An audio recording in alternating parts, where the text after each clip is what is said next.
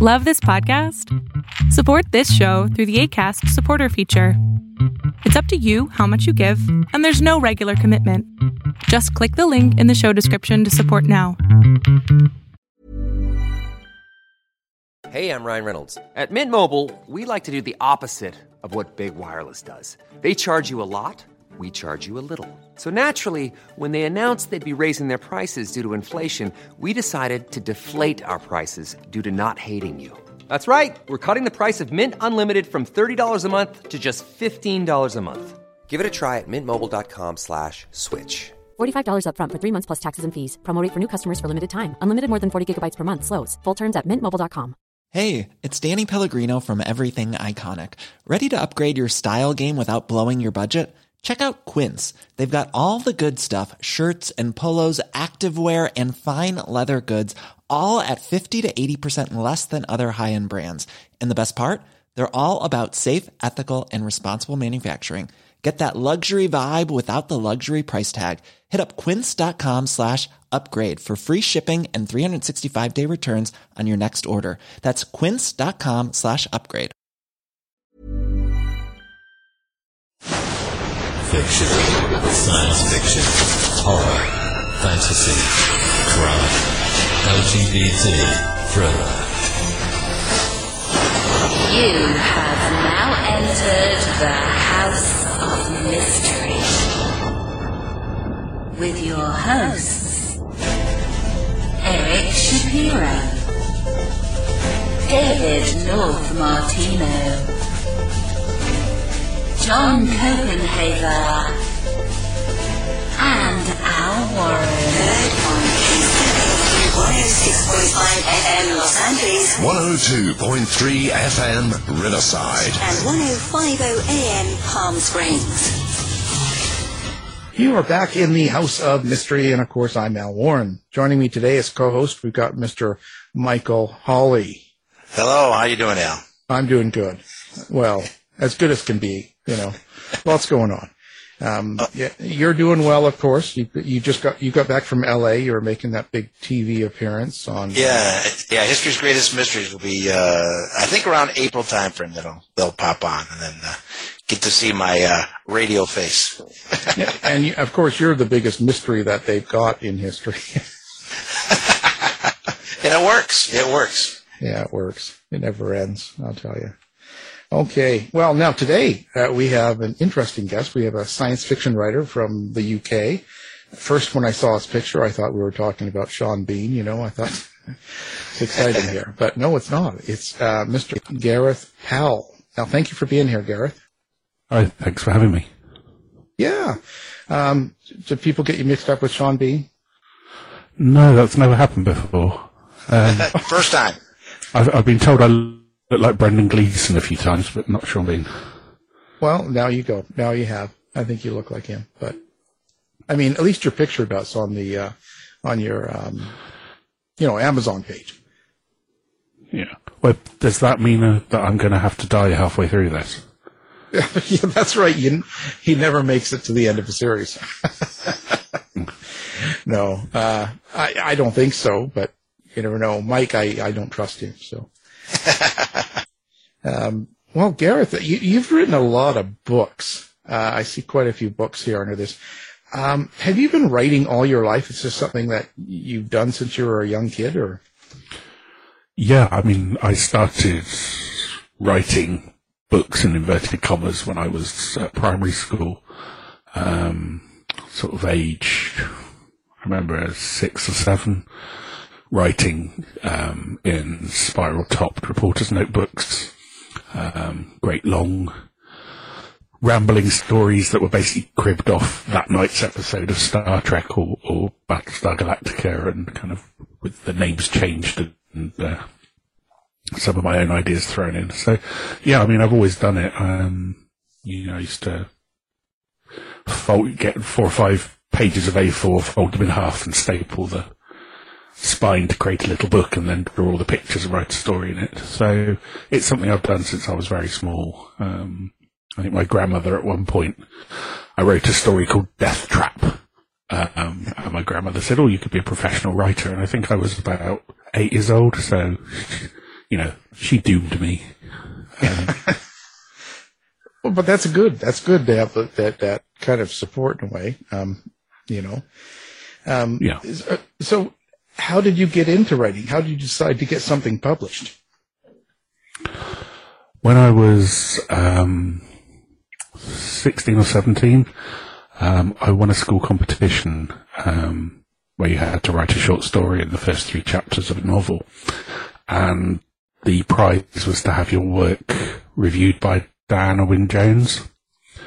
Um, so I met her in a coffee shop one morning and uh, she went through and, and really tore my writing to shreds.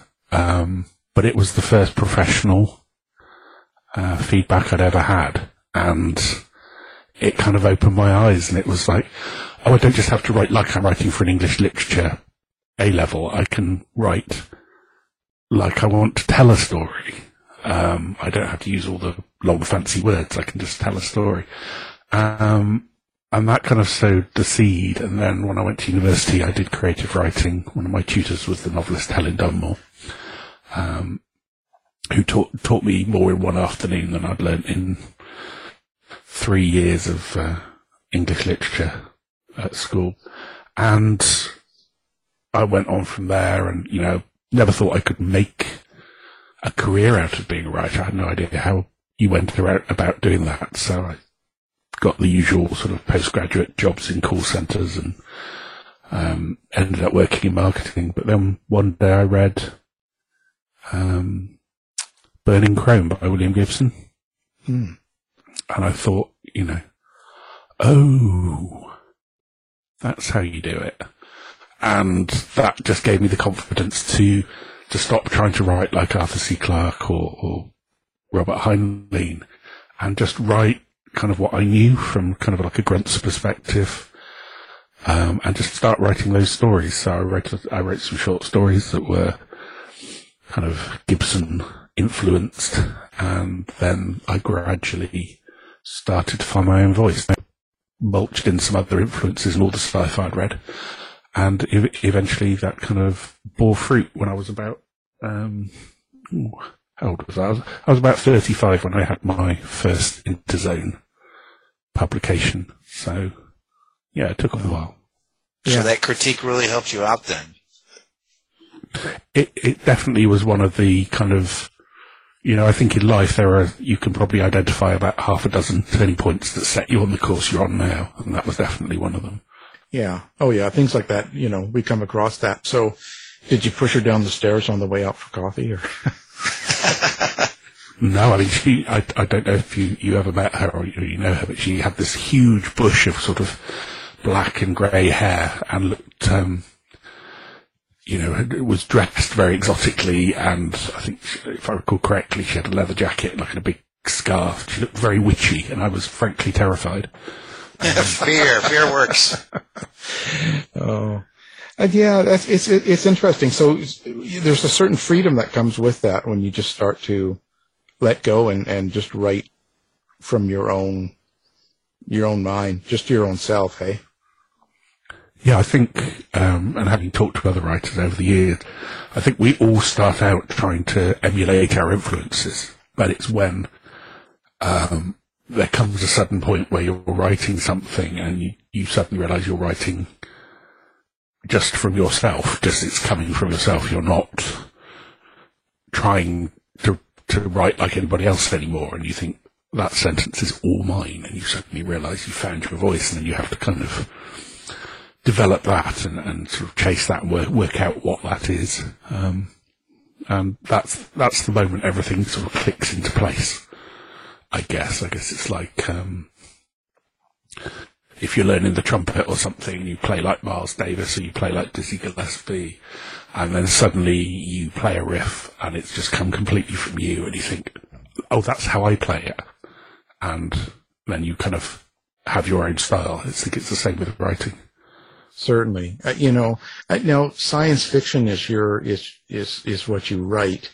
Um, I wonder if um, if something like that. Where do you get the uh, ideas for your stories? Do they come in dreams? Do they come in? Um, where, where does it start for you? Uh, they come from all over the place. Uh, um, I have had stories that have come from dreams where I've woken up and thought that is just too crazy. I have to write that down. Um, and but sometimes I've just thought of a character and sort of built a story from that character, or I've thought of like some wacky situation and kind of built a world around that in order for that to happen. So, um, you know, I, I, thought I wrote one story which was um, based around the idea of what if there was a machine that could turn you into anything you wanted, um, and then that, a whole story grew out of that one um, called The Last Reef, which was my first Interzone story. Um, so they come from, they come from sort of a diverse number of places, and sometimes an idea isn't enough. You need to find another idea and then kind of squash them together in order to get a, a good story. Um, the example I'd give would be John Wyndham's Day of the Triffids, Right. where he had an idea for, you know, an edible plant, but on their own, they're not much threat because, you know, you can just run away from them or get your lawnmower out and poof. But, um, then he had the, the meteor shower that makes everybody blind and suddenly those plants are really scary because they can be right there and you don't know they're there. So it, it's finding those two kind of that intersection of ideas. is usually where the, the sweet spot comes and the good stories are. Yeah, that's it, it's an interesting um, idea. Do you when you so when you're writing and like you're getting to you know writing a space science fiction or um, some some story, do you do you take from other I don't know established rules, let's say about let's say space and aliens and Mars and all that? Do you kind of take from popular culture and kind of what people think about different things? You know, it, I, guess what I'm trying to say is like if you wrote about a vampire or were- werewolf, do you take ideas? Do you give them the, the, the same rules that others do? I think there are conventions and tropes in any branch of literature, and all literature is a kind of a conversation with itself. So you can't write about, for instance, an alien invasion of the world without bearing in mind like H.G. Wells's War of the Worlds or the movie Independence Day. And, you know, there are so many different versions of that in popular culture that you have to be aware of them and you have to whether to reference them or to avoid referencing them, but you, you have to be aware that they're there.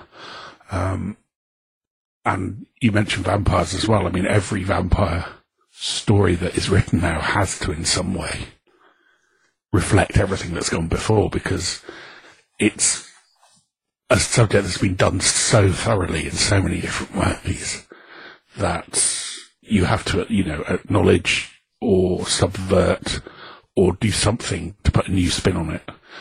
Um, but yeah, I try to stay away from those kind of archetypal stories as much as possible. Um, because as I said, they're very well trodden ground and probably trodden by in ways that will stand the test of time more than anything I could add to that to that conversation. So I, I try to kind of steer into slightly different backwaters and find find the, the new stuff in there. That's good that it's all new. That's nice. I wouldn't claim it's all new, but um, obviously I, I have my my influences and, and you know stuff I've I've I'm covering has, has been done before. Just hopefully finding the less common stuff and doing it in a slightly different way. Do you have the uh, you all those short stories you have? Have you enlarged those, uh, or do you kind of keep it separate? A couple of the short stories I wrote that were in my first collection, uh, I did expand them into a novel at one point. Um, and then there was another story I wrote about a, a computer generated monkey, which um, accidentally got expanded into a three novel series. So it's, um, yeah, I think short stories are an extremely good place to work out ideas and to test ideas to see you know, if they've got the legs for a longer story, and sometimes they will, and sometimes they won't. But um, short stories for me are all about ideas, whereas novels tend to be all about character. So it's um, short stories are a very good kind of test firing range for uh, your ideas. So, um, now on your newest book that's coming out here in March, um, Stars and Bones, and it's a continuance novel. Um, what's the premise of this book? The premise of this book is that in roughly 75 years' time, um, sort of uh, almost omnipotent alien being stumbles across the Earth and decides to save the Earth. Um, it does not, however, decide to save humans because it decides to save the Earth from the humans. So it gathers the human race up and puts us aboard a fleet of arks and tells us to go away, um, go off into space and don't go messing up any other planets because we can't be trusted to be in charge of a biosphere without polluting it and messing it up and, and all that. So the human race is adjusting to a kind of nomadic lifestyle and adjusting to its place in a cosmos filled with these sort of almost unimaginably powerful beings. And then a scout ship that's flying ahead of the fleet runs into something fairly terrible and goes missing. And the sister of one of the crew um, decides to lead a search party to find what happened to them. And uh, it all goes from there. It's, I would say it's kind of like a cross between Battlestar Galactica and The Thing in some ways. oh, that. It's, it's, it's kind of an interesting thought. So, do you ever have like um, subtext, or do you kind of have something in your mind when you're writing these stories that you kind of hope the reader takes away from the book after they read it? Um, I mean, yeah, I mean, you, you always have kind of your opinions and your views and all of that is sort of bubbling away underneath and feeding into the story. Um, I always try to avoid editorializing, so I'll never kind of come straight out and make my opinion. You know, the the characters in the book will have opinions, um, some of which I'll agree with and some of which I won't. Um, but you know, I, I do. I think that people who read the books will come away with a fairly accurate idea of my kind of general views. Your characters, like, so how do you create characters and, and make them so that they're very believable or um, complex enough that people um, understand them? Like, are they people that you you you know or you've met or you see someone on the street or in a coffee shop or in a pub and then you kind of go, mm, I like this this behavior or something, and you use that, or is it just totally out of the blue? Usually, as as I say, I'll, I'll have a situation in mind, and then I'll think, who do I need? What characters do I need to explore this situation? Um, so I'll come up with, with some characters. And usually when I'm coming up with a character, I kind of think that all of us have a place in our lives where we're damaged. Something happened to us in the past that damaged us um, whether it's like loss of a parent or, or some, you know, injury or some illness or loss of a pet. Everybody has something that caused them some damage and the way we heal from that damage informs the way we respond to future situations. So I will try and for each character think of what have, what traumatic thing in their past um, change them as people, and then that informs that if they're thrown into a similar situation, they will maybe react in a different way than somebody who's not gone through that kind of trauma. So every character has that un- sort of unique way of reacting to the world that's based on kind of uh, healing from the slings and arrows of outrageous fortune. Uh, quite a few people that we talk to, authors of writing and fiction, um, talk about their relationship with these characters, that the characters they've written. And some of them will go as far as just describe them as like family and friends or children and things like that. And they have this, um, almost like they're real. And some of them say that they're real. Um, what's your relationship with your characters? Do you have that same sort of feeling or are you completely different? I think most of my characters have at least part of me in them.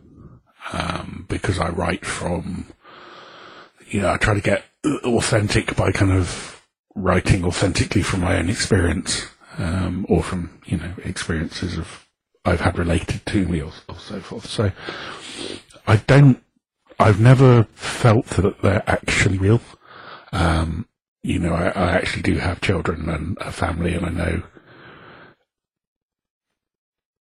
I know the difference there because, you know, um, children can be much more annoying.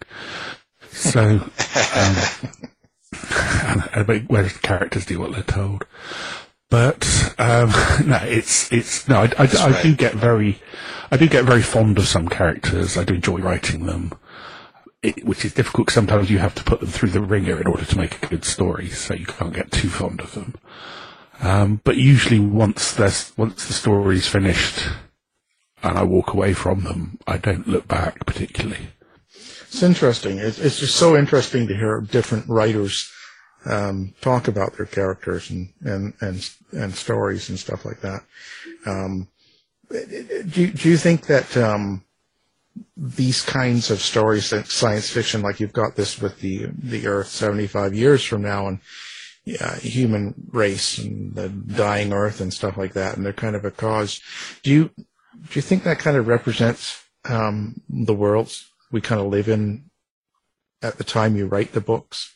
I think yes, all science fiction really is a kind of reflection on the time in which it's written, um, because you're taking the world of today and, and saying, what would happen if I made X, Y, and Z different, or what would happen if this thing that we're doing today continues to a ridiculous degree?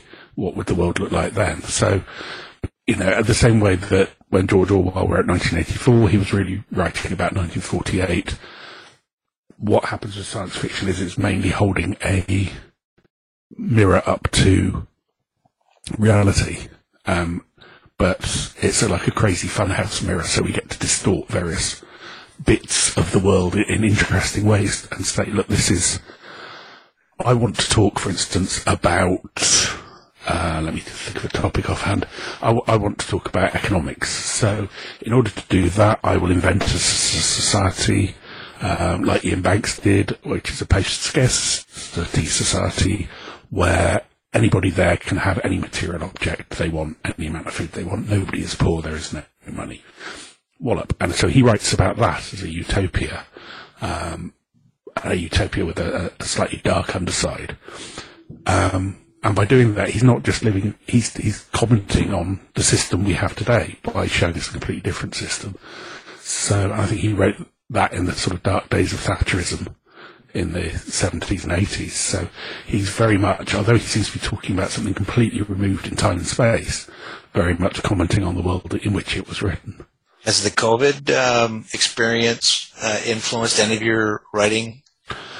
Uh, not directly, no, although coincidentally, Stars and Bones, uh, the majority of which was written before uh, COVID really oh, okay. kicked in, does uh, unfortunately feature some times when the entire fleet has to go into severe quarantine measures, which was uh, more which was more influenced by the movie Alien than by COVID. But um, it it gets to the point where you're sitting there under lockdown writing about quarantine and you start thinking, oh god, this is a little too on the nose. So.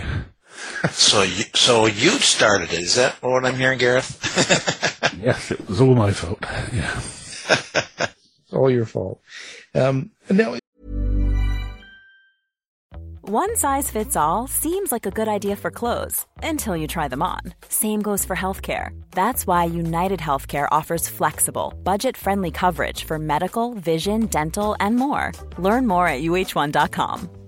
When you're ready to pop the question, the last thing you want to do is second guess the ring. At Bluenile.com, you can design a one of a kind ring with the ease and convenience of shopping online. Choose your diamond and setting. When you find the one, you'll get it delivered right to your door. Go to Bluenile.com and use promo code LISTEN to get $50 off your purchase of $500 or more. That's code LISTEN at Bluenile.com for $50 off your purchase. Bluenile.com code LISTEN. Many of us have those stubborn pounds that seem impossible to lose, no matter how good we eat or how hard we work out. My solution is PlushCare PlushCare is a leading telehealth provider with doctors who are there for you day and night to partner with you in your weight loss journey. They can prescribe FDA-approved weight loss medications like Wegovy and Zepbound for those who qualify. Plus, they accept most insurance plans. To get started, visit plushcare.com slash weight loss. That's plushcare.com slash weight loss. Millions of people have lost weight with personalized plans from Noom, like Evan, who can't stand salads and still lost 50 pounds. Salads, generally, for most people, are the easy button, right? For me, that wasn't an option. I never really was a salad guy. That's just not who I am. But Noom worked for me. Get your personalized plan today at Noom.com.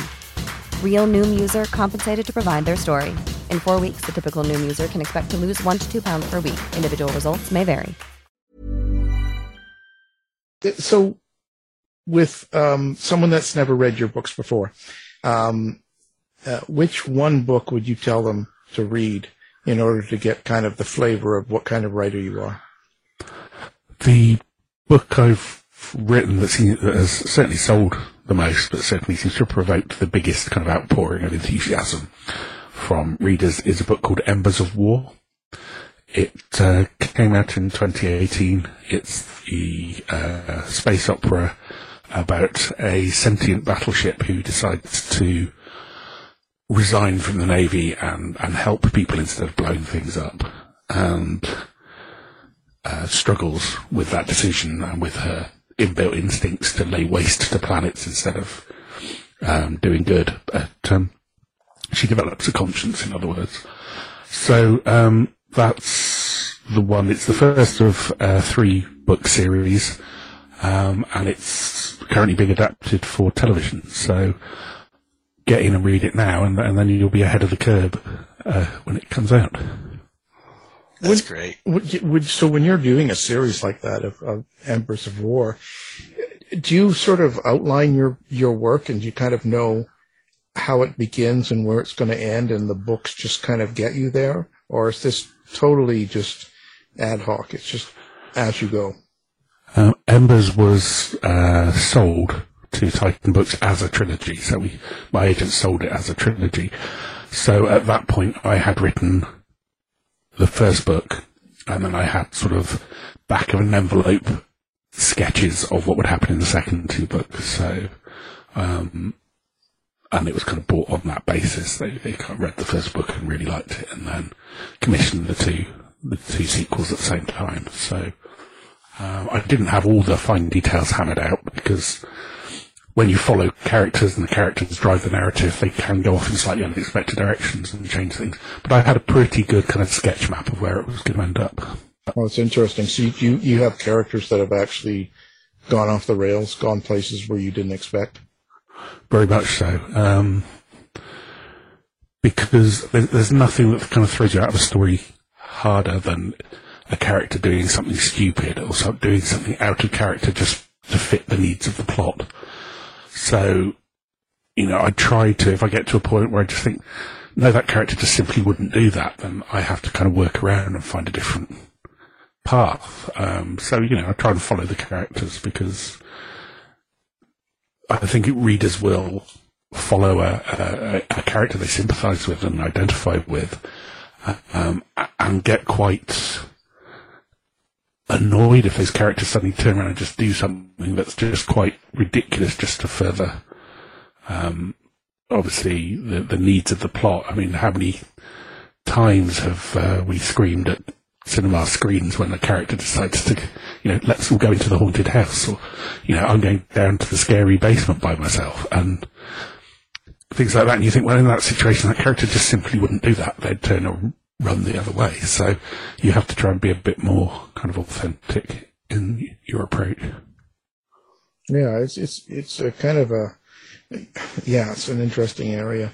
Now, space opera, you've mentioned that. So, how do you describe like what is a space opera? For uh, I've heard that term a lot lately, so I'm I'm curious about um, what it's what it encompasses. Well, it started out actually as a, a derogatory term. Um, back in the 40s and 50s, I think, where it was likened to uh, soap opera and uh, westerns were known as horse operas. And so Um, they started calling them the space operas, which was kind of very pulpy, very trashy, um, kind of space adventure serial where you could have just set it in the Wild West and nobody would have noticed the difference. Um, and then that kind of term kind of got reclaimed over the years, and, and especially in the sort of the turn of the millennium, the new space opera that came out of a lot of UK write, were, were writing, it became a term for kind of large, widescreen kind of space adventure dealing with big themes, um, sort of life, death, the history of the universe, everything in between. Um, and sort of very dramatic. And so it's kind of kind of, kind of a catch-all for that kind of big space-based adventure. Um, but modern space opera is, is sort of so far away from that early kind of Buck Rogers stuff. It's now dealing with, as I said, the, the big questions of, you know, who are we? What do we do while we're here and where are we going and what's going to happen after we die and what happened before we got here? Um, and it's, it's dealing with that and our relationship vast and uncaring cosmos. You know, I wonder the um, there's so many categories now, so many uh, genres of of science fiction. You know, with hard science fiction and and all the all these different names. Do you do you sort of try to be one category of sci-fi, or do you like one better than the other? No, I don't. I mean, they are at the end of the day, they're marketing categories um, designed to help um, readers identify books like the ones they've just read. Um, so if you say, I read this, I want to find more books like that. What, what is this? You say, oh, that's space opera or that's hard sci-fi. It's the same in crime writing where you have like cozy mysteries and hard-boiled detective and stuff. But, you know, a lot of people read and enjoy all sorts of different stories from all sorts of different subgenres. And a lot of people outside the field don't even know the names of all these subgenres. They're just sci-fi books. Um, so I tend to take the kind of increasing kind of more and smaller and smaller balkanization of, of the genre into all these different tiny sub sub sub genres with a, a huge pinch of salt because I, I read all of them um, and I enjoy all of them and they're just different ways of telling stories. Is that part of your research for a book? Is to read other or, or the different ideas, or um, do you research? This is coming from No, us I'm- nonfiction guys that we research like crazy. No, the the reason I read other sci-fi um, is because uh, I I write sci-fi because I love reading it, um, and I grew up reading it, and I grew up on on science fiction, so that's kind of why I, I still read it now. I also, you know, now I'm published, I read it in some way to keep in touch. My publisher tends to send me um, advanced copies of books that are coming out because they want me to put a quote on the cover, so I, I get to keep up with a lot of what's happening in the genre. Um, And a lot of the book books are, are books by friends of mine who are other writers, so I try and keep up with uh, them as well. So it's not so much research, but it's just keeping abreast of what everyone else is doing. Did you ever read a sci-fi book you didn't like from a friend? You want to tell us her na- his name now, or Um, not. no, I've definitely read books I, I've hated, but not one by anyone I knew. So. Um, so who do you, who do you like in science fiction? Um, I guess some of the older writers, some of the ones before, not modern day, or do you like modern day? Like, what's where do you stand on sci-fi? What's your favorite? Um, I grew up reading sort of Langevin and Arthur C. Clarke, as I said, and Robert Heinlein. Um, I kind of moved on. Most of most of what I read at the moment is, is very modern. So, um, particular favourite, I'm reading uh, a lot of Aliette de Bodard at the moment. Um, she's writing about a, a society set in space in hundreds of years' time, but from that grew from Vietnam. So it's it's kind of completely different cultural base than what we usually think of when we think about um, sort of space empires. So it's um, it's very interesting. Adrian Tchaikovsky is a uh, a, a fellow British writer. Um, who's writing a phenomenal number of books. He seems to have a new one out every fortnight. I mean, it's uh, makes the rest of us look really bad. Uh, but the quality of what he's writing is amazing. I just can't get enough of what what he's putting out in the world at the moment. There there are you know an awful lot of good writers um, working in the genre, um, and a lot of new voices that have come through in the last decade from minorities um, and from groups that weren't traditionally associated with the genre as well. Um, I, I would say probably at least six or seven out of ten of my favourite novels of the last four or five years have been written by women and uh, people of colour. So it's a very different kind of injection of different influences and ideas and voices that's really kind of given the, the, the genre kind of vividness um, that it has at the moment. That's very, very exciting. What do you think the most important aspect of a good science fiction is? What is it that you look for in a good science fiction? I look for something that a engages me, but also something that makes me think, but not necessarily in a kind of dry, kind of scientific way, like maybe very old science fiction was just elucidating scientific ideas. I think now the readership has matured somewhat, and we are more familiar with a wider range of scientific um, theories than, than perhaps when science fiction set out to be kind of like an educational genre. Now we are more au fait with that sort of thing. So I'm looking for things that explore topics that are larger and maybe more in depth and more to do with the characters as well as the worlds in which they find themselves. So I'm looking for escapism, but I'm also looking for something that will kind of make me think about who I am as a person and my relationship with the universe. You know, when we we went back, if we go back to the uh, Embers of War, and you talk about being signed to do a television show based on it, does that make you feel like um, there's a lot of pressure behind that, or how it turns out, or what they do with it? Um, not especially. No, I mean I've read I've I read the first draft of the pilot script, which was phenomenally good, because obviously they had to make some changes because a lot of road just isn't doable on screen. Um, but there's a director attached in the studio, and they're, they're writing a, a, second draft of the pilot now, and then they're going to start shopping it to networks. Um, I have a small consultancy role within that process, um, but it's a completely different art form. Television is is not my wheelhouse. I, I write novels, so I'm happy if the scriptwriter and the director and the people who know how television works will adapt that material for that art form. Um, obviously, I hope it does well because then you know, obviously I'd like all my other books to be adapted as well, and you know, for huge briefcases full of Hollywood money to come, arrive on my doorstep. But um, we can we can but hope. Um, so yeah, I mean, I hope it does well, but uh, it's out of my hands, so I'm trying not. You know, I, I don't get anxious about it. I mean, I will. You know, when the first episode hits the screen, I will be a very nervous dude, but until that point, it's this, you know, it's all out of my hands. The proud yeah. father. I have a question, Gareth. The uh, you have a family. And you're writing these novels, and you're reading profusely.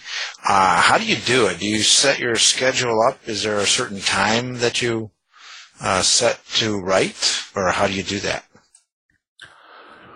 No, I mean, ideally that would be a good way to do things. That's how things were in the early years. But now my kids are older, so their schedules are are different. Um, so I don't get evenings to myself anymore because they you know they tend to stay up later than I do. So and they you know they need lifts to work in the morning or lifts to school, and and it's um, I kind of end up just doing that classic kind of working parent thing of, of trying to do everything and dropping the ball all over the place and right, right. never get never feel that never feel I'm doing enough of everything because um, I was running from one to the other. So yeah, it's just a, it's a situation I think an awful lot of people over the last two years have found themselves in. Now so many people have been working from home with families; they've lost that kind of separation between work and home, um, and it can be a very difficult juggling act.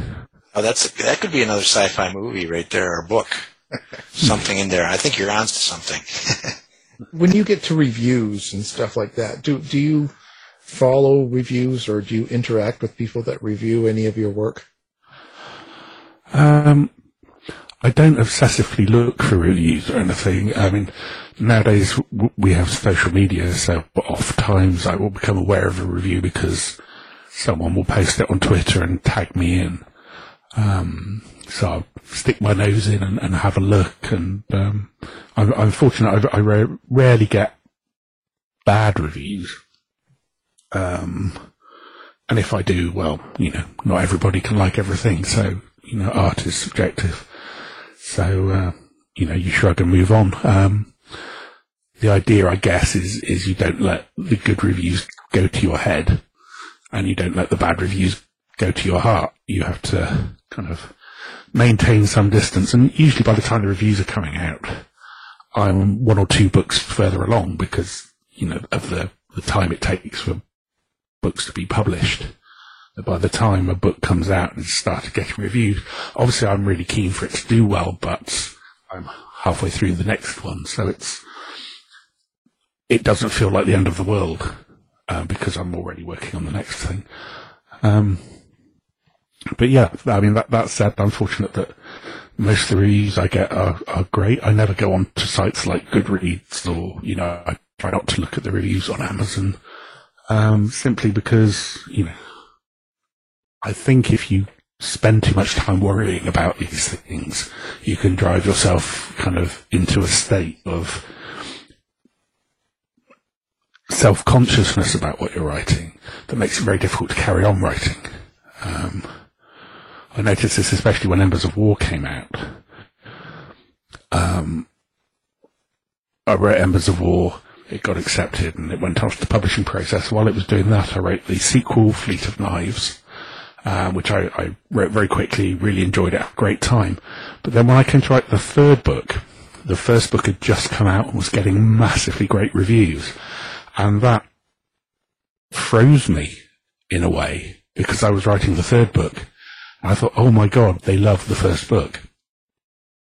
And suddenly there was a performance expectation there that this had to be, this third one had to be a great book to, to live up to the first one. So in some ways, you know, good reviews can be as paralyzing as bad ones. So, you know, in the end it spurred me on and I, you know, I did my best and, uh, I think I managed to stick the landing, but, um, spending too much time obsessing about reviews can only kind of harm the writing that you're doing. Yeah. Oh, yeah. Yeah. You don't want it to become your focus. You know, it, it takes you off your game then, you know. Um, now, social media. Um, do you, do you like to interact with readers on social media or do you have a website? How do you like people to, um, kind of, um, get a hold of you? Yeah. Well, I, I mean, I have a website which is, um, www.garethlpowell.com. Um, and I spend a lot of time on Twitter um, at Gareth L. Powell, where I do talk to a lot of readers. Um, I'm fairly open. I give a lot of writing advice.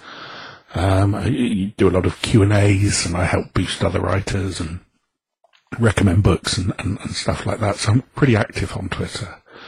Um, and I've got a great kind of community around me on there as well. So, um, that's very good. I also use a site called Patreon, um, which is like a crowdfunding site where people can, you know, give a dollar or five dollars or whatever they feel comfortable with a month.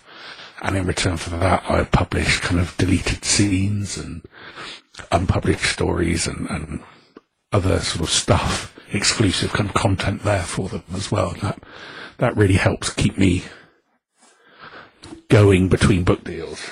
Um, so I'm I'm pretty active Instagram as well, uh, where I'm at Gareth L Powell is a is a different creature as well. I put up a lot of stuff about books and photographs and and uh, books I'm reading and so on. So yeah, I'm, i would say I'm probably a little too active on social media because I should probably get off there and write more books. But uh, well.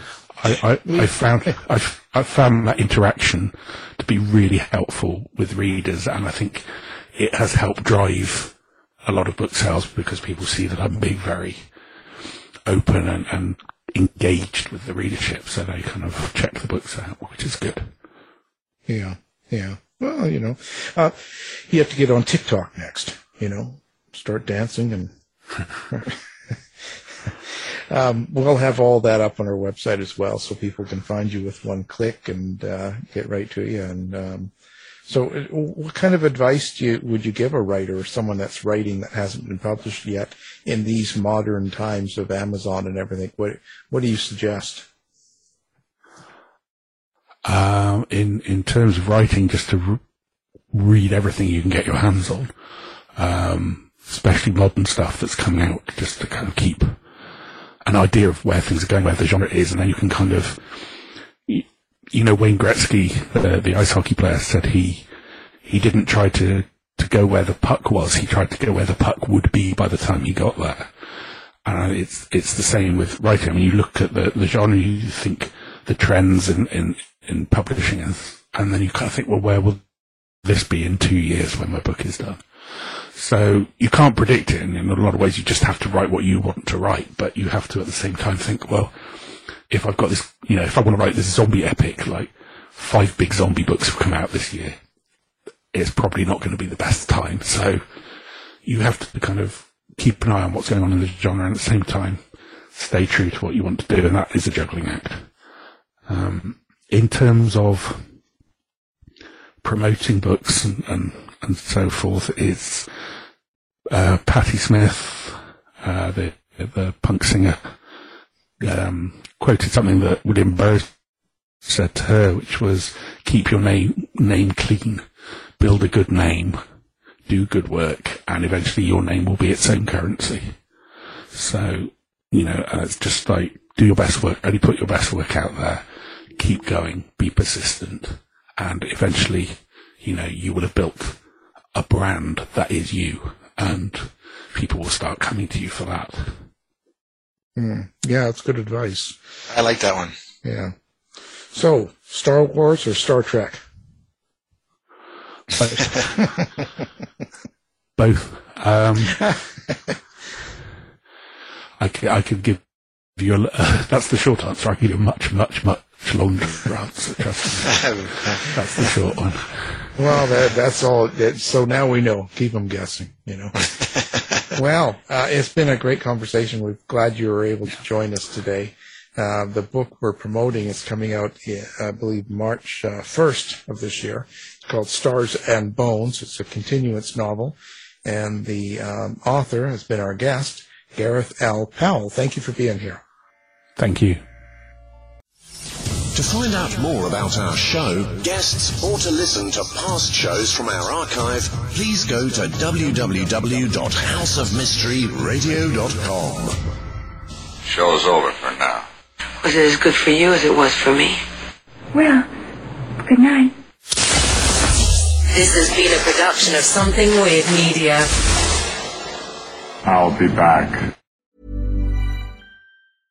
Hey, it's Paige DeSorbo from Giggly Squad. High quality fashion without the price tag. Say hello to Quince. I'm snagging high-end essentials like cozy cashmere sweaters, sleek leather jackets, fine jewelry, and so much more. With Quince being 50 to 80% less than similar brands.